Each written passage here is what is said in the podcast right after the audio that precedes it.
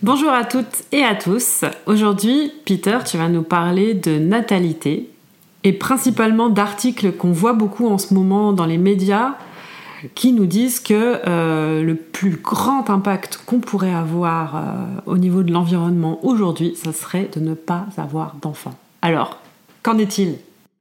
Alors, faut-il se ligaturer les trompes ou avoir une vasectomie pour sauver la planète?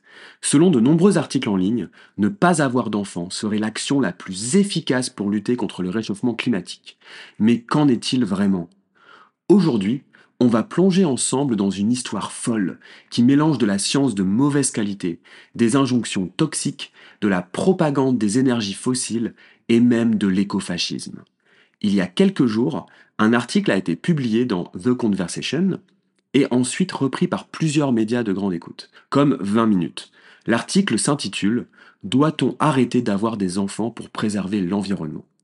Apparemment, mettre un enfant au monde reviendrait à émettre 58 tonnes de CO2 par an en moyenne dans les pays développés. C'est 21, 21 tonnes au Japon et 118 tonnes aux États-Unis. Ce qui pulvérise complètement toutes les autres actions individuelles que tu pourrais faire pour diminuer ton empreinte carbone. C'est loin devant la meilleure action, la deuxième meilleure action, qui est de ne pas avoir de voiture et qui réduit ton empreinte carbone de 2,5 tonnes en moyenne par an, ou d'opter pour un régime végétalien qui te permet de réduire ton empreinte carbone d'une tonne par an en moyenne. Ne pas avoir d'enfant serait donc 58 fois plus efficace pour sauver la planète que d'arrêter de manger des produits d'origine animale. Avoir des enfants serait donc similaire à de la surconsommation. En ayant des enfants, on participerait à émettre dramatiquement plus de CO2 qu'il n'est éthique de le faire. Dans un article du Washington Post, on peut même lire Aucune quantité de régime végétarien ou de conduite de Prius ne compensera le fait de se reproduire. Et ce sont les personnes sans enfants, non les végétariens, qui sont les plus susceptibles de sauver la planète. Et cela a des conséquences. De nombreuses personnes ont décidé de renoncer à avoir des enfants, non par volonté personnelle, mais parce qu'elles sont convaincues que cela est néfaste pour l'avenir de la planète. Dans un autre article, on lit que l'institutrice allemande Verena B a décidé peu de temps après son mariage de ne pas avoir d'enfant, non pas parce qu'elle ne le voulait pas, mais parce qu'elle ne pouvait pas justifier les dommages climatiques causés par l'augmentation de la population de la planète. Elle fait partie d'un mouvement croissant de femmes et de jeunes qui ont décidé de ne pas fonder de famille par souci de la crise imminente du changement climatique. Dans un autre article, cette fois-ci de la Deutsche Welle, avoir un enfant en moins pulvérise toutes les, toutes les autres actions individuelles, avec une réduction de plus de 58 tonnes d'émissions de carbone par an. Cela peut être un résultat dérangeant pour beaucoup, mais les données ne mentent pas les données ne mentent pas vraiment. Alors tous ces articles ne reposent que sur une seule étude de 2009 publiée par Murtog et Schlax dans la revue Global Environmental Change. Déjà là, on peut se poser des questions. Le calcul de l'empreinte carbone de la consommation de viande, d'avoir une voiture, de prendre l'avion, etc., repose sur des centaines, voire des milliers d'études indépendantes. Là, ce chiffre de 58 tonnes ne repose que sur une seule étude. Et j'ai cherché, hein. j'ai vraiment vérifié, ça ne repose que sur cette étude-là. Et donc on va le voir, cette étude est loin d'être irréprochable. Le mot est faible. On va, ensemble, reprendre les calculs qui ont amené à ce chiffre. On va essayer de comprendre comment les auteurs y sont arrivés, quels sont leurs postulats pour y arriver, et est-ce que tout ça se tient vraiment? Petit aparté pour commencer, cet article n'est pas disponible gratuitement. Il est derrière un paywall. Et je trouve ça vraiment pas ouf qu'un article avec autant d'impact sur nos choix de vie ne soit pas consultable gratuitement par tous et toutes. Voilà, moi je suis pour l'accès libre à la connaissance. Donc pour le consulter quand même, il faut utiliser un VPN, il faut se localiser dans un pays comme Taïwan, et il faut aller sur scihub.se. Revenons à cet article. Comment en sont-ils venus à ce chiffre faramineux que d'avoir un enfant équivaut à 58 tonnes par an d'empreinte carbone en moyenne dans les pays développés leur logique est de dire que nous sommes responsables de la moitié des émissions de nos enfants, puis de un quart de celles de nos petits-enfants, puis de un huitième de nos petits-petits-enfants, et ainsi de suite. Par simplicité, ils ne considèrent que les lignées féminines. Par exemple, si j'ai une fille qui va émettre 800 tonnes de carbone dans sa vie, j'en serai personnellement responsable de la moitié, donc de 400 tonnes. L'autre parent en sera responsable de l'autre moitié. Puis, si cette fille a un fils et une fille, qui émettent tous les deux 1000 tonnes au cours de leur vie, alors je serai moi, personnellement, responsable de 250 tonnes pour chacun de mes petits-enfants.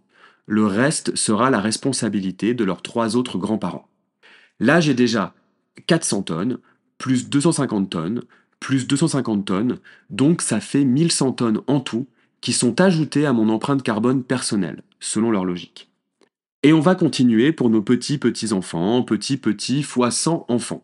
Oui, alors on ne s'arrête pas du tout, mes descendants qui seront en vie dans 500 ans, dans 1000 ans, voire même plus, continuent d'ajouter du carbone à mon empreinte personnelle. Donc selon leurs calculs, on arrive à une moyenne de 4640 tonnes euh, par enfant dans les pays développés.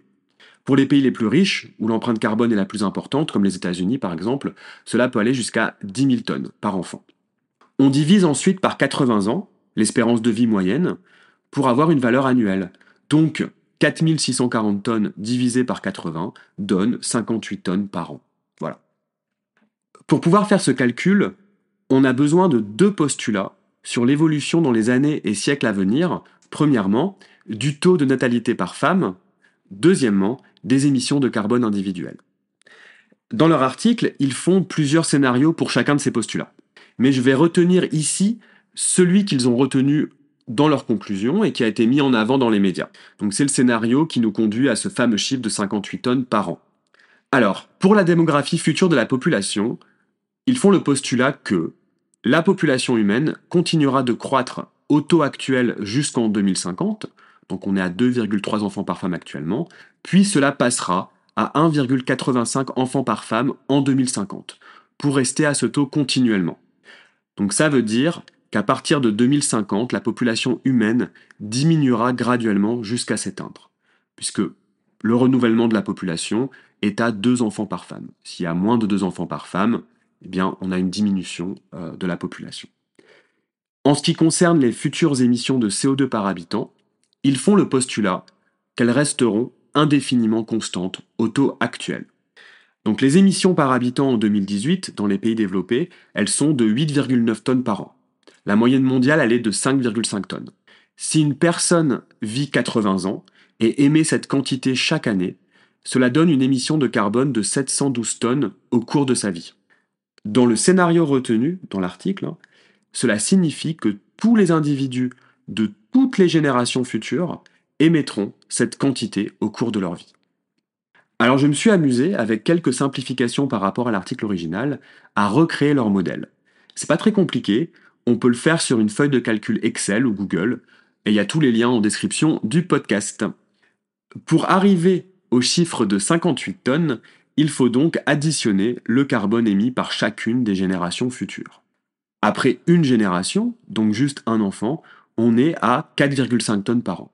Puis en prenant en compte deux générations, on est à 8,5 tonnes. Après 10 générations, on est à 32 tonnes. À 50 générations, on arrive à 58 tonnes par an, et à partir de là, ça augmente très peu. À 100 générations, on est à 59,30 tonnes, et à 200 générations, on est à 59,33 tonnes. Donc on arrive à un plateau après environ 50 générations, ce qui représente quand même notre descendance sur 1250 ans. Dans l'article original, ils ne donnent pas tous les chiffres qu'ils utilisent. Donc moi, j'ai pas pris exactement le même chiffre pour les émissions par habitant que dans euh, leur étude. Moi, j'ai pris le chiffre de l'OCDE de 2018. Mais j'arrive quand même à un résultat très très proche. 59 tonnes au lieu de 58 tonnes. Donc, euh, j'ai réussi à refaire euh, leur calcul. En gros, c'est comme ça qu'ils ont calculé la valeur de 58 tonnes. Un premier questionnement sur la logique de leur calcul émerge déjà. Environ la moitié de l'empreinte carbone due au fait d'avoir un enfant provient d'émissions de carbone qui auront lieu dans plus de 250 ans. Alors là, on peut se questionner sérieusement sur la pertinence de ces émissions par rapport au dérèglement climatique actuel. et surtout les mettre au même niveau que des actions immédiates comme le passage à un régime végétarien, qui réduit directement, là maintenant, nos émissions de carbone. Alors euh, tu peux aller t'amuser avec le fichier que j'ai créé, qui est donc en description, et jouer un peu avec les paramètres. En jouant avec ces paramètres justement, on se rend compte à quel point cette valeur de 58 tonnes y est sensible.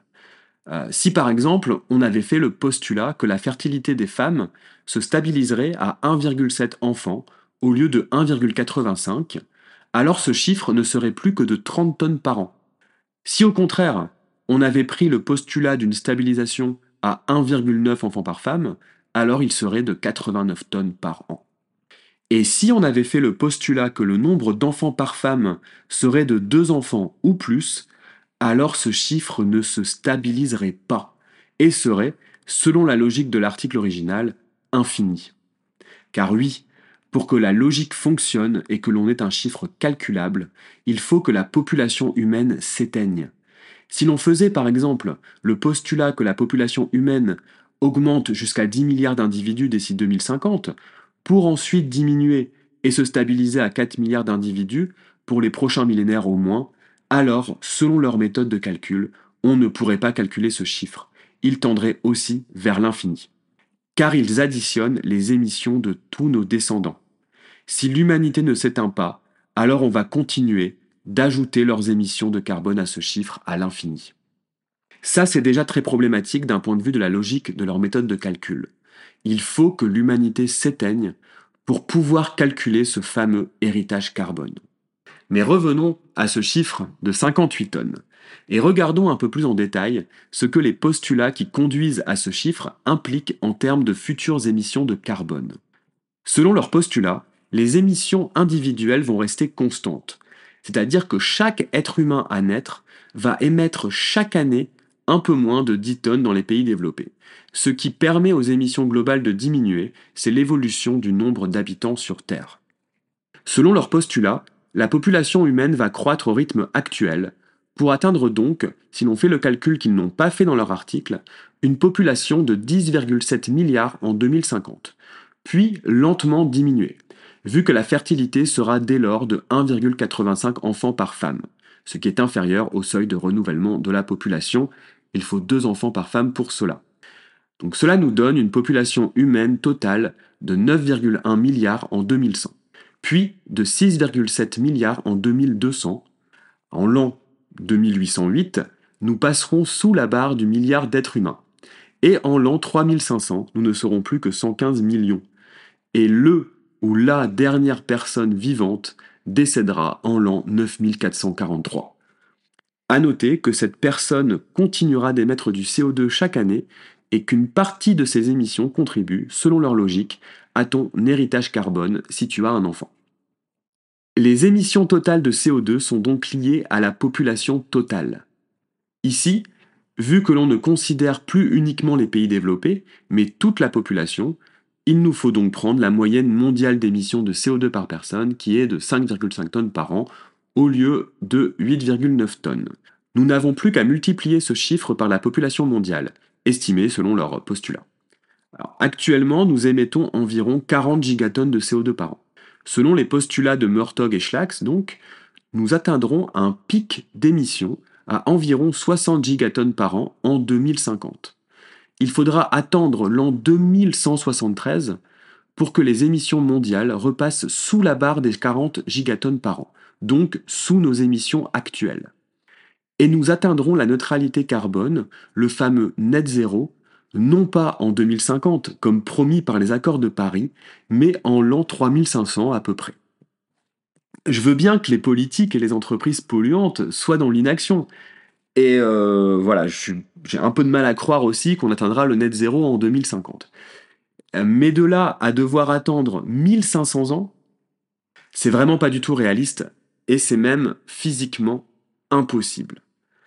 Pour avoir ce chiffre de 58 tonnes par an, ça implique que, en tout, quand on cumule toutes les émissions de, carbone euh, de l'humanité dans le futur selon leur scénario, on va émettre 20 000 gigatonnes de CO2 dans l'atmosphère. Alors depuis le début de la révolution industrielle, on en a émis 2500 gigatonnes. Et pour rester sous les 2 degrés de réchauffement climatique, il nous en reste un peu moins de 1000 gigatonnes à émettre. De plus, selon les estimations, si l'on brûlait tout le charbon, le gaz et le pétrole qu'il reste sur Terre, pas seulement les réserves connues, mais aussi les réserves estimées, alors on émettrait 5000 gigatonnes de plus. C'est-à-dire que si on émet absolument tout ce qu'il est possible d'émettre, en vidant complètement, à 100%, les réservoirs de pétrole, de charbon, de gaz, alors ce qu'on sait absolument pas faire, hein, alors on émettrait 5000 gigatonnes de plus. Pas 20 000, c'est 4 fois plus. Euh, je sais pas d'où ils pensent que, que ce CO2 peut venir. Alors, euh, je sais pas, peut-être qu'on va trouver du pétrole sur Mars et l'importer sur Terre. Ils pensent qu'il y a eu des dinosaures sur Mars ou quoi? Et de plus, selon leur scénario, alors on aurait déjà émis 1000 gigatonnes, donc la limite pour ne pas dépasser les 2 degrés de réchauffement climatique, dès 2040. C'est dans 17 ans. Et c'est leur scénario moyen, c'est pas leur scénario pessimiste. Leur scénario moyen, c'est une Terre complètement inhabitable d'ici même pas la fin du siècle. Bon alors il y a plus de détails dans les fichiers que j'ai mis en description pour celles et ceux que ça intéresse. Moi je trouve ça dingue que ces calculs n'aient pas été faits. Quand je travaillais encore dans la recherche, en tant que chercheur en écologie, j'ai participé au comité de relecture de plusieurs articles pour décider de leur publication ou non dans un journal scientifique. Et là, jamais je n'aurais accepté que cet article soit publié. Refaire tous ces calculs, ça m'a pris une petite après-midi, sans même avoir besoin d'utiliser des langages de programmation comme Python, MATLAB ou R. On peut le faire assez facilement sur un tableur Excel ou Google. Le comité de relecture de cet article n'a pas fait correctement son travail. En prenant des scénarios réalistes d'émissions de CO2 futures, il y a une étude faite par Founders and Pledge et reprise par le média Vox qui a estimé, tout en gardant la même logique d'héritage carbone, que d'avoir un enfant équivaut à 4 tonnes maximum de CO2 par an. Donc beaucoup moins que 58 tonnes. Et ça peut même être encore moins. Emmanuel Pont, dans son livre Faut-il arrêter d'avoir des enfants pour sauver la planète a refait le calcul de l'empreinte carbone liée à la parentalité et estime qu'elle serait, au pire, d'une demi-tonne par an par parent. Donc bien moins que l'impact lié à notre usage de la, voiture, de l'avion ou de notre alimentation. Emmanuel Pont y va même encore plus loin en posant la question philosophique de savoir si l'on est responsable de l'impact écologique de ses enfants, et aussi de la pertinence de comparer un enfant à un choix de consommation comme un autre. Donc on en revient là à l'article de The Conversation qu'on citait en introduction, et qui nous disait que le fait d'avoir des enfants s'apparenterait, d'un point de vue écologique, à de la surconsommation. Et là, il y a quand même une différence assez fondamentale, il me semble, entre choisir de prendre l'avion et choisir de devenir parent. Cela nous amène à l'idéologie, particulièrement toxique, de la responsabilité individuelle le fardeau de réduire les émissions de CO2 afin de sauver la planète d'un effondrement climatique et de la responsabilité des individus, par nos choix de consommation, et qui inclut ici la parentalité comme de la consommation. Nous ne sommes plus des sujets, nous sommes des consommateurs. Et pour rappel, c'est BP, British Petroleum, la compagnie pétrolière, qui a conçu dès 2004 le premier calculateur d'empreinte carbone individuelle. Un vrai coup de génie. Car si l'on fait peser le poids de la réduction de nos émissions sur les individus, eh bien l'on oublie qui sont les vrais pollueurs, qui sont les entreprises qui sabotent les politiques écologiques depuis plus de 50 ans et qui désinforment consciemment le public en finançant le climato-complotisme. Être écologique revient alors à faire des sacrifices. Il faut sacrifier notre confort matériel pour sauver la planète, et c'est à nous de le faire.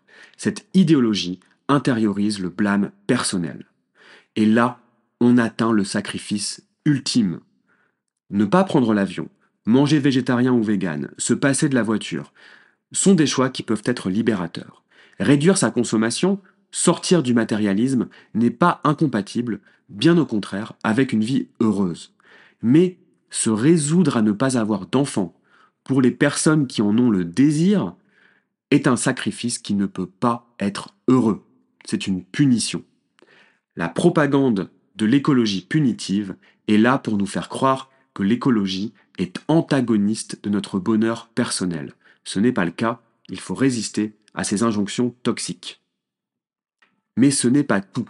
Cette idée que c'est en limitant le nombre d'humains sur la planète plutôt qu'en remettant en cause l'organisation de nos sociétés et nos modes de vie que l'on va sauver la planète, c'est s'aventurer sur une pente idéologique des plus inquiétantes. Dans cette idéologie, c'est la surpopulation humaine qui est la cause principale de la crise climatique et écologique.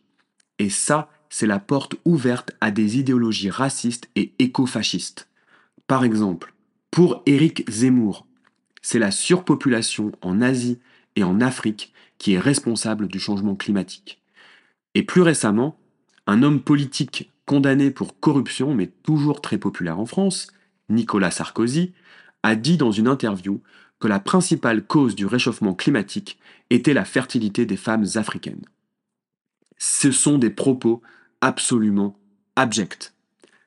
Alors pour rappel, les émissions de CO2 cumulées de tout le continent africain représentent seulement 2,8% des émissions globales, et même 1,6% si on retire l'Afrique du Sud, dont les émissions historiques sont principalement dues aux colons européens.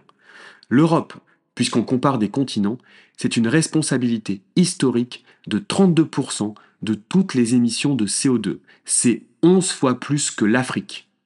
Et la France, juste la France, c'est 2,25% des émissions cumulées de CO2 à l'échelle mondiale. Donc à peu près pareil que l'Afrique tout entière. Et ça, c'est en ne prenant que les émissions sur le sol français. Ça ne prend pas en compte les émissions que l'on a délocalisées en Afrique, en Asie ou ailleurs pour produire les biens que l'on consomme.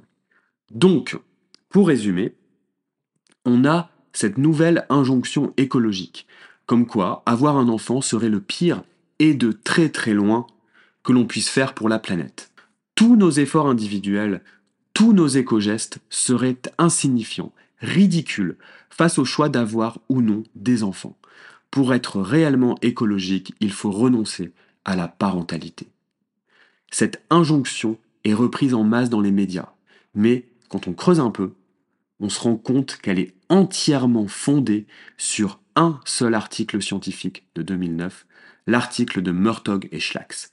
Et cet article, il est complètement faux. La logique d'abord, elle implique des présupposés farfelus, comme quoi les émissions de, nos descendants qui vivraient dans 200, 500, 1000 ans, elles sont de notre responsabilité et elles sont mises au même niveau que nos émissions actuelles réelles. Leur, leur calcul implique aussi qu'il faut que l'humanité s'éteigne, sinon notre héritage carbone serait infini. Mais surtout, leur postulat sur la croissance de la population humaine et les émissions individuelles pour les siècles à venir implique que l'on émettra 20 000 gigatonnes de CO2 dans l'atmosphère, quatre fois plus que ce que l'on émettrait si l'on brûlait toutes les réserves connues et estimées de charbon, pétrole et gaz qu'il y a sur Terre. C'est physiquement impossible. Si je faisais un modèle, par exemple, de croissance économique de la France, et que ce modèle, en fouillant dans les postulats et les paramètres, implique que la France aura une population de 400 millions d'habitants en 2100. Eh bien, aucune personne sérieuse n'accepterait les conclusions d'un tel modèle. C'est totalement irréaliste et même physiquement impossible d'avoir une telle population. C'est ce qui se passe ici. Ce chiffre de 58 tonnes par an, qui a été repris dans les médias, est physiquement impossible. En gardant malgré tout, leur logique, qui est fort discutable, mais en utilisant des postulats réalistes, alors on arrive à une empreinte carbone de moins de 4 tonnes par an, voire même de moins d'une demi-tonne pour le fait d'avoir un enfant, ce qui n'est plus du tout la même chose. Cet article n'aurait jamais dû être accepté pour publication. Et les conséquences sont dramatiques, en premier lieu, pour les personnes qui ont renoncé à avoir des enfants alors qu'elles en avaient le désir. Nous, à Terrien ou quoi, on se questionne et on réfléchit sur la pensée écologique et sur ce que c'est que d'être écologique. Et non, être écologique n'est pas une punition ou un sacrifice. Le choix d'avoir ou non un enfant est un choix personnel avant tout. Alors Maria, Quelle est ta réaction par rapport à ce que je viens de dire? Bah déjà, euh, déjà, je suis rassurée parce que vu que j'ai deux enfants, euh, je me disais 58 tonnes x 2, ça fait quand même beaucoup. Donc, bon, c'est pas le cas. et, et ensuite, je, je, je me dis, mais comment, comment un, tel article a pu faire le buzz comme ça sans être vérifié, euh, sans, enfin, comment c'est possible? Ben, après, il faut, je pense qu'il faut un peu comprendre déjà comment fonctionne euh, le mécanisme de publication scientifique. Donc, en gros, quand on soumet un article à un journal, cet article, il est réceptionné par euh, un éditeur ou une éditrice qui va ensuite chercher généralement deux ou trois personnes de ton domaine mmh pour le corriger. Donc après, souvent, euh, les personnes qui vont accepter de corriger, euh, ça va souvent être des postdocs. Même si c'est un chercheur, euh, un professeur par exemple qui accepte, qui dit oui, je vais corriger, ça arrive quand même très souvent qu'après il le refile à un de ses étudiants ou une étudiante en doctorat ou en postdoctorat. Mmh Ce qu'il faut aussi se comprendre, c'est que c'est un travail bénévole pour les scientifiques. On n'est pas payé pour faire ça. Donc tu prends, ça va te prendre un jour, deux jours, trois jours, peut-être des fois un peu plus, ça peut dépendre, mmh. mais tu vas prendre ce temps sur ton temps de travail. C'est-à-dire que quand tu fais ça, ben, euh, tu fais pas ta recherche à toi. Donc c'est un peu vu comme une corvée, mais une corvée qu'on accepte globalement de faire euh, en tant que scientifique euh, à tour de rôle, pour permettre à la science d'avancer. Ok, et donc du coup c'est comme ça dans le monde entier? Ouais, c'est tous les articles dans, dans, les revues à comité de lecture, ça fonctionne comme ça. Quoi. Ok. Donc, un article qui est publié, donc dans un comité de, avec un comité de relecture, bon, ça reste juste deux personnes ou trois personnes du domaine euh, qui l'ont corrigé. L'erreur, elle, elle reste humaine.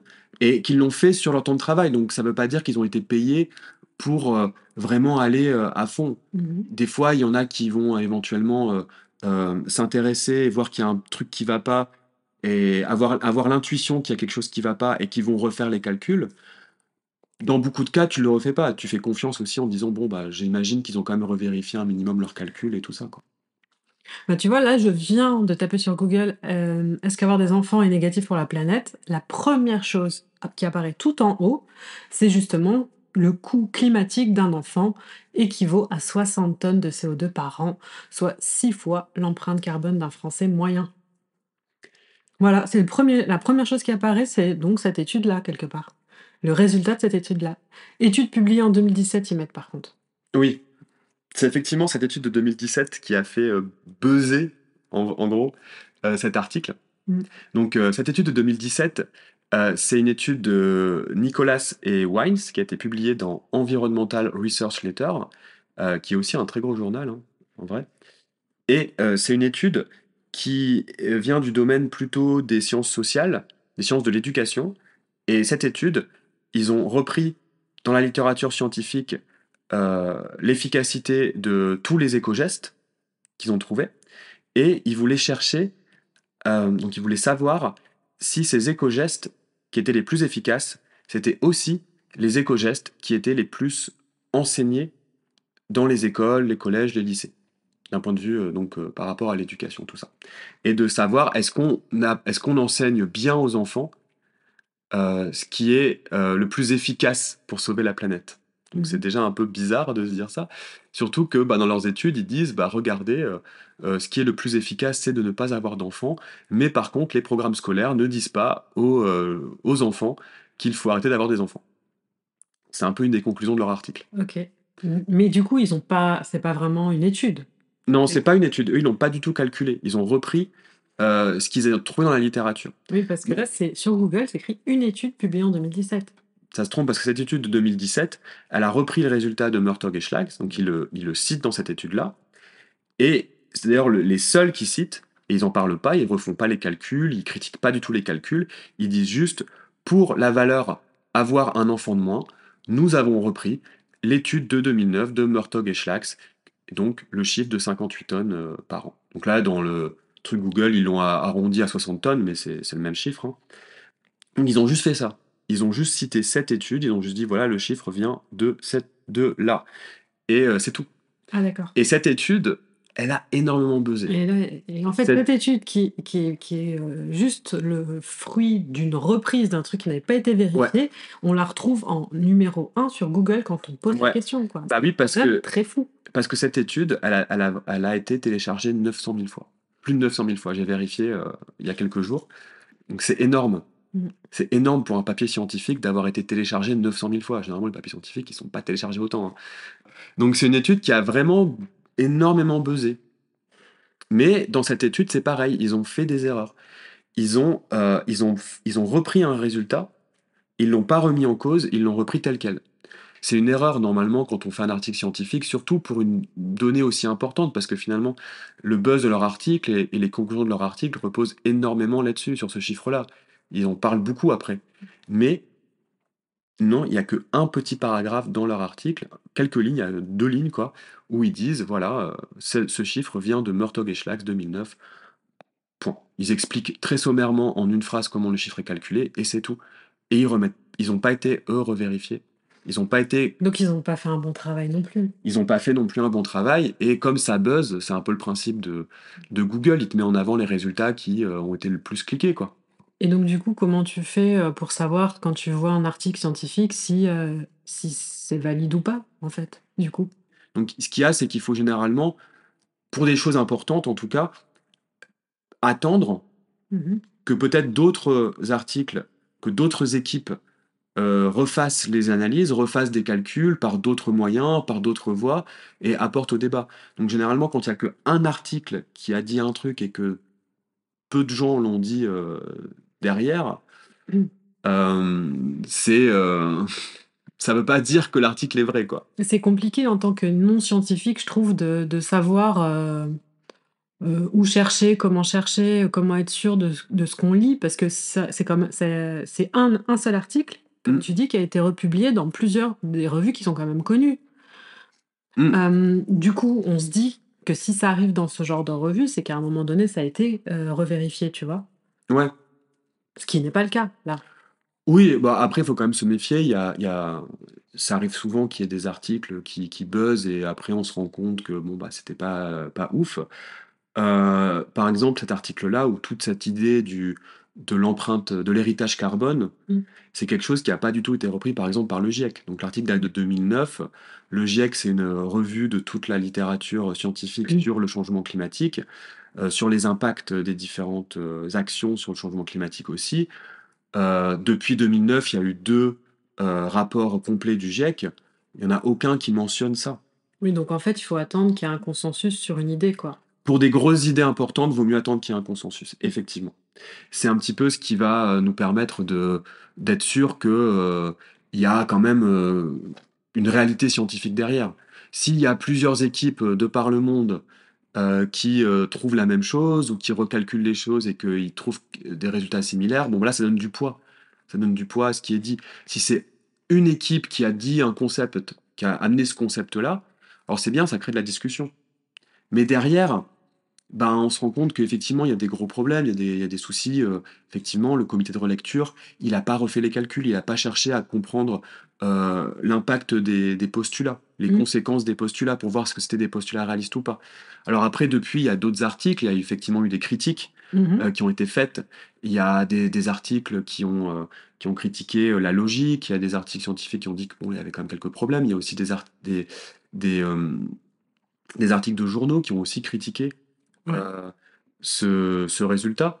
Donc il y a des articles de blog Oui, mais qui n'ont pas fait de buzz autant qui n'ont pas fait autant de buzz. ouais. Le livre euh, d'Emmanuel Pont, là, qui est sorti Mhm. en 2022, qui, qui reprend tout ça aussi, qui, qui remet un peu à plat euh, euh, toutes ces idées-là et tout ce lien entre population et, et impact climatique et impact environnemental, euh, où il y a énormément, énormément de désinformation dedans, il y a énormément de pentes très, très, très glissantes dedans. Donc c'est un sujet quand même globalement qui est, qui est compliqué. Déjà, tu as la, t'as la thématique générale de relier l'impact climatique, les dégâts environnementaux à la surpopulation. Et euh, tu penses que c'est pourquoi, euh, pourquoi cet article a fait un buzz comme ça? Moi, je pense qu'il a fait un gros buzz euh, parce que il a un récit qui correspond à une un certain type de propagande, c'est-à-dire qui correspond à la propagande de l'écologie punitive. Il correspond aussi un récit qui est amené par beaucoup de monde, comme quoi la cause principale du changement climatique, c'est avant tout la surpopulation, parce que ça permet aussi de se déplacer sa responsabilité. Mhm. Hein, Quand on, quand par exemple Nicolas Sarkozy qui dit que euh, la principale cause du changement climatique, euh, c'est euh, les, La fertilité. la fertilité des, femmes africaines. des femmes africaines. Euh, donc là, euh, enfin, c'est c'est complètement faux puisqu'on, enfin, on le voit que que les pays à forte fertilité, Mm. ils représentent euh, quasi rien en termes d'émissions. Ils représentent même pas 1%. Donc, euh, enfin, je crois que c'était c'était la moitié. Je sais plus les, chiffres exacts, mais en tout cas, les pays à forte fertilité, euh, ils représentent 20% de la population mondiale mais il représente, je crois que c'est moins d'un pour cent des, émissions de CO2, donc c'est quasi rien.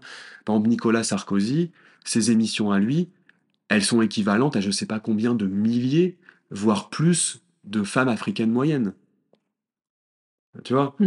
Donc, euh, en termes d'émissions, euh, Sarkozy, il, il fait exploser tous les records. Enfin, lui, il, fait, il, est, il est extrêmement polluant. Dans son, il- voilà. Euh, et donc, il accuse les femmes africaines, alors que c'est effectivement beaucoup de racisme derrière, mais il y a aussi un côté de, de, de se dédouaner. Et puis les femmes aussi. hein. On revient aux femmes. hein. Il faut, c'est les femmes qui ont trop d'enfants. Il faut que les femmes, encore une fois, on vient, on vient chercher les femmes. Ouais.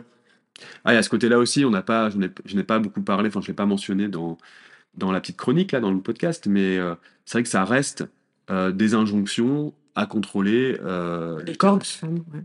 Voilà. Donc, et on sait où ça peut nous mener. Parce que pendant les années 70, il y a eu aussi une espèce de folie, de peur, de panique occidentale, panique bourgeoise, on va dire ça comme ça, de la surpopulation des pays pauvres, euh, avec notamment des, des livres qui ont été écrits comme euh, The Population Bomb par euh, Paul Ehrlich.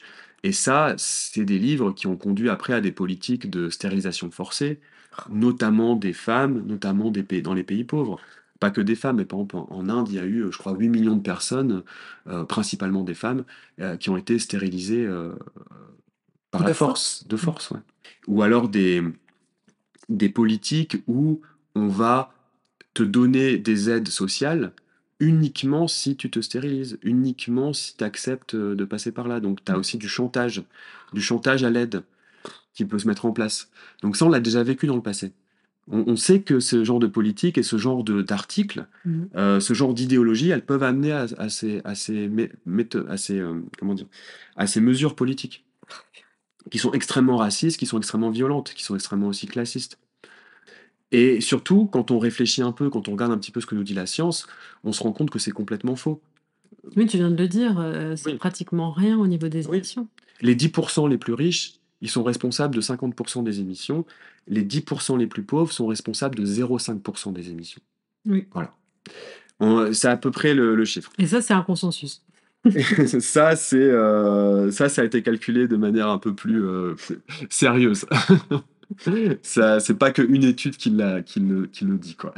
Et oui, donc ça, ça rejoint aussi, tu vois, par exemple, euh, il y a toujours cet argument de se dire que, euh, eh ben, mécaniquement, si on réduit la population humaine, on va réduire l'empreinte carbone. Donc ça, c'est une croyance qui est extrêmement euh, ancrée Mhm. de dire mais oui mais ok peut-être que que effectivement le chiffre il n'est pas si élevé que ça peut-être qu'il est plus faible mais quand même euh, c'est sûr et certain ça paraît tellement logique que Mm. s'il y a moins d'humains sur Terre eh ben on aura une empreinte carbone qui sera moins importante mais bah, comme on vient de le dire si par exemple on, on coupe la population en deux un peu comme Thanos tu vois qui claque des doigts et il y a la moitié de la population qui disparaît Ouais. donc ça c'est dans Avenger c'est aussi fou qu'il y ait euh, des films comme ça qui, qui propagent cette idée que pour euh, résoudre le problème, il faudrait détruire la moitié de la population. Genre, tu claques des doigts, tu tues la moitié de la population. Bah, si on détruit la moitié de la population, si on est Thanos et que claque, on claque des doigts et qu'il y a 4 milliards d'humains qui meurent, Mhm. mais si les 4 milliards d'humains qui meurent, c'est les plus pauvres, eh ben, on aura réduit nos émissions que de 10%. Voilà. Et ça sera pas suffisant. euh. Et ça ne changera pas grand-chose. Donc c'est absolument faux. C'est Ouais. pas du tout une question euh, de nombre de populations. Mhm. Le- la question, c'est de nos modes de vie, Ouais. de, de comment on, on consomme.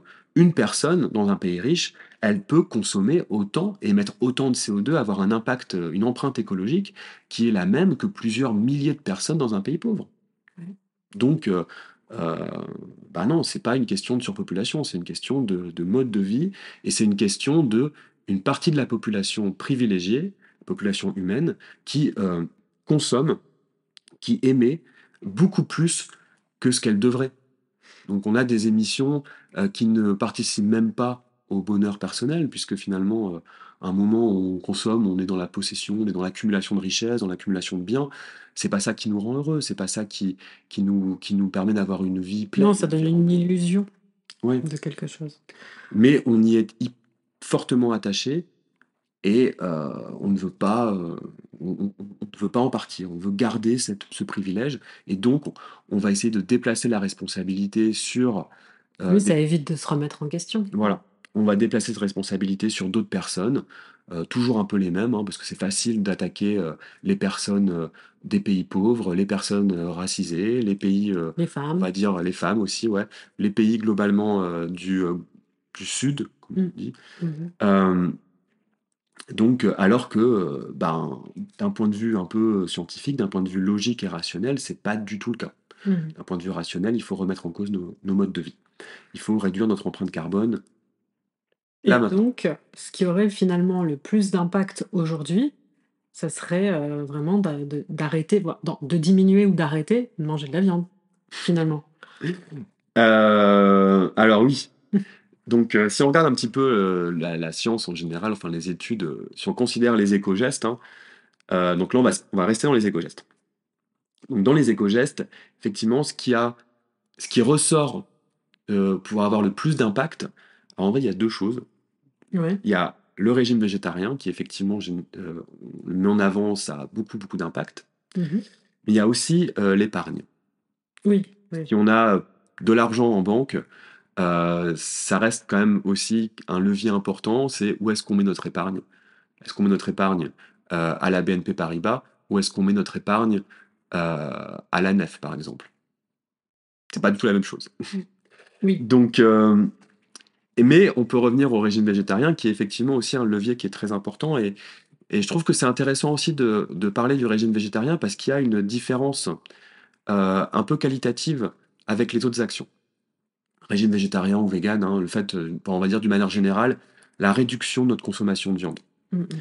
Euh, puisque quand on réduit notre empreinte carbone, notre consommation de, de CO2, il y a un peu cette idée dans les éco-gestes que si moi, par exemple, personnellement, genre l'année dernière, j'émettais 10 tonnes par an, que je fais des efforts et que cette année, je passe, par exemple, à 4 tonnes par an, donc j'ai réduit de 6 tonnes, Mhm. et ben à l'échelle globale, la les émissions de carbone auraient réduit de 6 tonnes, donc 40, et- 40 gigatonnes moins 6 tonnes. Bon, pas beaucoup, mais on va dire ça plus ça, si beaucoup de gens le font, que ça peut avoir un impact de réduire les émissions de CO2 à l'échelle globale. Ça, pour moi, c'est pas clair que c'est qu'il y ait une- réellement une, Oui, c'est un impact. c'est la part de gâteau qui reste. Il y a forcément quelqu'un qui va la prendre, quoi. Voilà, c'est euh, de se dire si moi je si moi je pollue pas, si moi j'utilise pas ma part du, du de ce qu'on peut émettre en termes d'émissions, euh, c'est pas dit que d'autres ne vont pas la prendre et Mhm. l'émettre. Il y a des personnes, Bernard Arnault par exemple, est tout à fait capable d'émettre 10 000 tonnes par an, voire 15 000 tonnes, si on lui en donnait la possibilité. Il pourrait avoir encore plus de yachts, il pourrait avoir encore plus de jets privés, il pourrait avoir encore plus de je ne sais pas quoi. Donc, euh, une- un humain est capable d'émettre des milliers de fois plus de CO2 qu'un autre. Mm. Par contre, en ce qui concerne euh, la consommation de viande, euh, Bernard Arnault, il n'est pas capable de manger 10 tonnes de, de- de viande par an. Non. Donc la viande que moi je mange pas, je pense que là il y a un impact beaucoup plus direct en termes de demande mondiale de viande et du coup de production mondiale de viande, Mhm. qui va faire réduire donc justement la quantité de viande qu'on mange à l'é- à l'é- à l'échelle actuelle. Si euh, beaucoup de personnes dans un pays deviennent végétariennes, bien la production de viande elle va, elle va vraiment réduire. Ouais. Alors qu'on le voit que quand beaucoup de personnes font des efforts pour réduire leur CO2, c'est pas dit. Je pense que le lien il est quand même un peu moins clair. Et surtout, avec le régime végétarien, ce qu'il faut aussi dire, c'est que ça a des, impacts au-delà de la production de CO2. Oui. Par exemple, euh, si la terre entière devenait euh, végétarienne, ben, on libérerait quand même les trois quarts des terres utilisées actuellement par l'être humain. C'est-à-dire que les trois quarts des terres qu'on utilise, qu'on a pris à la nature euh, sauvage, elles seraient libérées. Donc on pourrait les utiliser pour euh, produire euh, des énergies vertes, Mhm. parce qu'on a besoin de terre pour ça aussi, pour produire du ma- des matériaux verts pour autre chose. Parce que c'est une, question, on parle de végétal euh, un peu partout, hein, de, de faire du, du ciment végétal, de faire euh, de l'essence, enfin des, du, de l'essence végétale ou je sais pas quoi, mais ça demande beaucoup de terre, donc on a besoin de terre. Et les terres actuellement, on en utilise déjà énormément et on en prend beaucoup, beaucoup, beaucoup euh, à la nature sauvage Ouais. qui a aussi besoin d'exister. Pour l'élevage et pour euh, la nourriture de l'élevage. Ouais, pour l'élevage, pour surtout euh, une énorme partie des terres qu'on utilise nous, c'est pour produire la nourriture des animaux d'élevage. Voilà. Mhm. En plus, c'est des monocultures, souvent de soja, de plein de choses comme ça. C'est pas, c'est pas ouf quoi. Euh, donc, on aurait beaucoup, beaucoup, on aurait les trois quarts, donc ou 75% des terres qu'on occupe actuellement en tant que, dans en tant qu'espèce, en tant qu'humanité, elles seraient libérées. Et on pourrait les utiliser pour autre chose. On pourrait les utiliser pour planter des arbres. On pourrait les utiliser pour faire donc, du réensauvagement. On pourrait les utiliser euh, pour euh, produire euh, des, des, enfin pour, pour la production euh, éco-responsable, pour des choses Oui. comme ça. Donc ça serait aussi un impact, euh, Pour loger des gens aussi. oui, pour loger des gens, mais bon, je pense qu'on a déjà euh, suffisamment de, de terres habitées, de terres qu'on utilise pour, euh, Se loger, déplacer. pour loger des personnes. En tout cas, on pourrait l'utiliser pour autre chose, et en, parti- et en particulier, moi je pense que le plus important, ça serait qu'on pourrait l'utiliser pour justement réensauvager la terre, et euh, que la terre et que la nature, elle puisse aussi faire son rôle de pompe à carbone, euh, d'absorption du, du CO2, de dépollution de l'air, de dépollution des terres, de, de- de dépollution de l'eau et de, et de tout ça, quoi. Mm. Et euh, donc oui, effectivement, être végétarien a un impact largement supérieur. Pour finir, quand même, sur cette partie-là, parce qu'il y a un autre truc aussi qui est... euh, parce que là, on est resté dans les éco-gestes. Oui. Mais n'y a pas que les éco-gestes qu'on peut faire pour avoir un impact. Et Ah. Je pense que c'est aussi important de le dire parce qu'on peut faire mieux que des éco-gestes. Les éco-gestes, je rappelle, c'est quand même un... ça vient du calculateur carbone, c'est quelque chose qui a été quand même créé par BP. hein. donc, il faut un peu se méfier de, de la logique qu'il y a derrière et de la, de la propagande, euh, propagande des éco-gestes. Moi, je ne suis, pas- je suis pas très pour. Oui. Il y a d'autres trucs qu'on peut faire euh, qui sont aussi très importants, qui je pense avoir un impact aussi très élevé. Si on sort de cette logique des éco-gestes, c'est premièrement s'engager pour lutter contre les entreprises polluantes, lutter euh, contre les politiques euh, qui euh, soutiennent ces entreprises polluantes. Donc regagner ensemble, collectivement, du pouvoir politique pour avoir un poids sur les décisions qui sont prises et pour pouvoir avancer vers une société écologique. Donc l'engagement militant, c'est hyper important. Et un autre truc euh, qui est quand même aussi assez important, qui est en train de se développer actuellement, c'est ce qu'on appelle le détravail. Je pense qu'on est beaucoup à faire, euh, il y a beaucoup de personnes qui font ce qu'on appelle les bullshit jobs. Donc tu travailles, mais ton travail, il est là pour euh, soutenir un système capitaliste, pour créer une production qui est très polluante et qui finalement ne sert à rien pour le, le bien-être collectif. Mhm. Et donc, il y a toute cette logique actuelle de d'arrêter de travailler ou de travailler moins. Euh, dans tous les cas, si on travaille moins, on pollue moins. Ça, c'est assez direct. Et en plus, on a un impact sur euh, le système économique et politique actuel. Oui, mais alors comment tu fais pour vivre?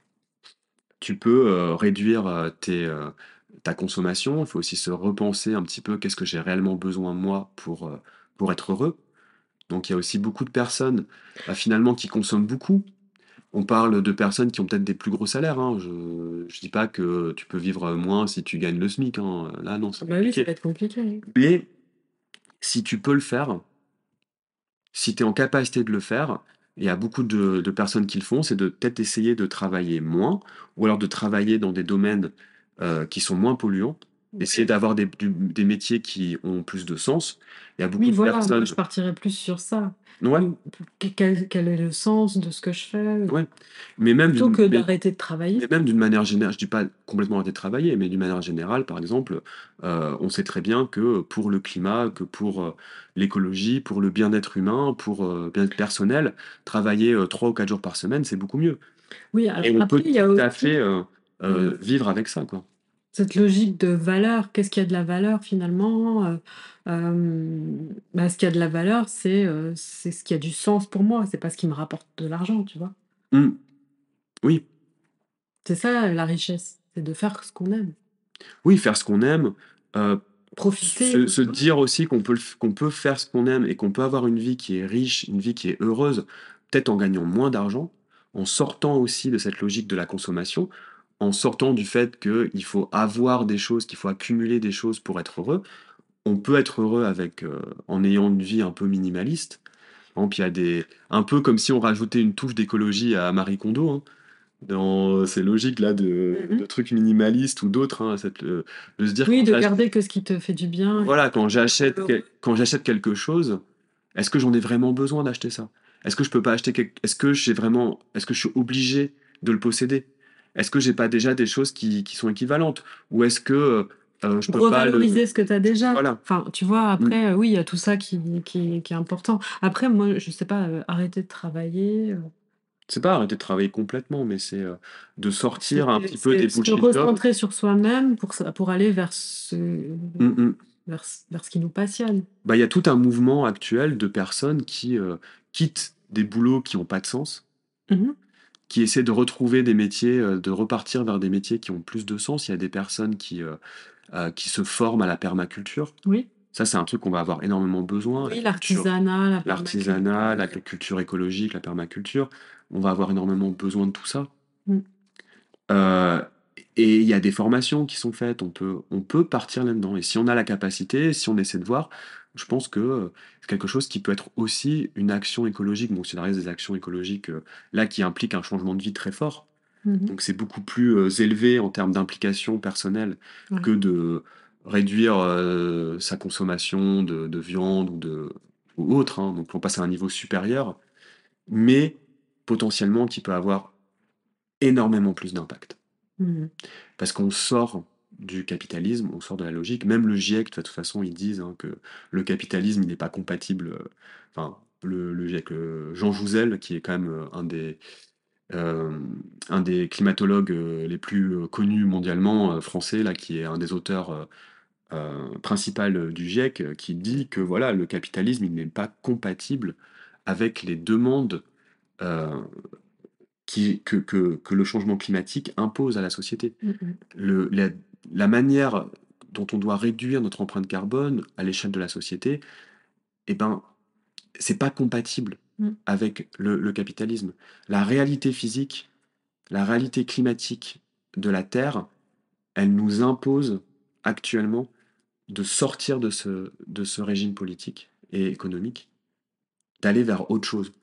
Et effectivement, c'est quelque chose qu'il faut faire collectivement, mais si déjà nous, on a la capacité de le faire individuellement, et donc de montrer aux autres personnes, d'incarner justement l'écologie dans nos vies, de montrer à d'autres personnes que c'est possible de faire ces choix, de c'est possible de, de changer, et euh, de, de malgré tout avoir une vie qui est heureuse, qui est pleine, qui est même encore peut-être même mieux que ce qu'on avait avant. Parce qu'on est plus autonome finalement. Voilà, de rejoindre des communautés autonomes, de rejoindre des choses comme ça, de créer des réseaux d'entraide Mhm. là où on est autour de nous. Euh, par exemple, à Marseille, quand il y avait l'après-M, c'est un truc euh, de, dans un McDo qui a été fermé, puis finalement, c'est des habitants d'un quartier qui ont repris euh, le McDo euh, et qui l'ont créé, euh, qui l'ont fait comme un, centre d'entraide euh, local pour euh, nourrir les habitants. euh, toutes ces, tous ces, toutes ces initiatives aussi de, jardins euh, euh, urbains, de jardins populaires, euh, collectifs, tout ça. Ça, c'est plein d'initiatives qui euh, nous préparent justement à une vie euh, écologique, et c'est ça être écologique. Mhm. C'est pas ne pas avoir d'enfants, c'est pas, euh, c'est pas faire des petits gestes par- par-ci par-là, qui et c'est pas du, c'est surtout pas de les voir comme un sacrifice. Bah écoute, merci beaucoup. Voilà, et euh, ben, j'espère que s'il y avait des personnes euh, qui... euh, que si tu nous écoutes et que tu as envie personnellement d'avoir des enfants, mais que tu te sentais mal de le faire pour des raisons écologiques parce que tu étais tombé sur euh, des articles qui justement citaient cette valeur de 58 tonnes ou quelque chose de similaire, ben maintenant tu, re- tu peux remettre ça un petit peu plus en... euh, tu peux le remettre un peu en cause et tu peux euh, le relativiser un petit peu te rendre compte que bah, le chiffre qu'il y a derrière, il est pas, Pas pas, pas plausible, quoi. Mm, mm. Et euh, que ça peut aussi euh, t'aider pour... Bref, en gros, si tu as envie d'avoir des enfants, bah, euh, et des enfants. si ça vient d'un choix personnel et que voilà. Si tu as envie, dit. Je pense, euh, effectivement. Ouais, C'est si tu, les gens qui ne veulent pas d'enfants, pas de souci. pas de souci. Les gens qui veulent des enfants, bah faites des enfants. Enfin, voilà, c'est un choix personnel et Oui, un ça devrait pas être un truc qui est soumis à des, des injonctions morales ou éthiques et tout ça. Moi, généralement, je trouve quand même que dès qu'on fait rentrer l'éthique ou la morale dans le choix d'être soit pronataliste, soit antinataliste, euh, ça tombe vite dans des dans un truc très pur. À partir du moment où on a envie de convaincre quelqu'un que, ce qu'on- que ne pas en avoir ou en avoir, c'est mieux. Ouais.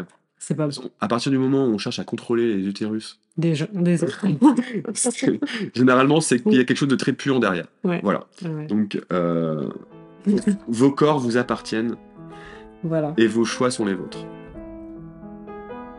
Bonne soirée. Bonne journée. Ou bonne Salut. soirée. salut. Salut. À bientôt. Et salut et à bientôt.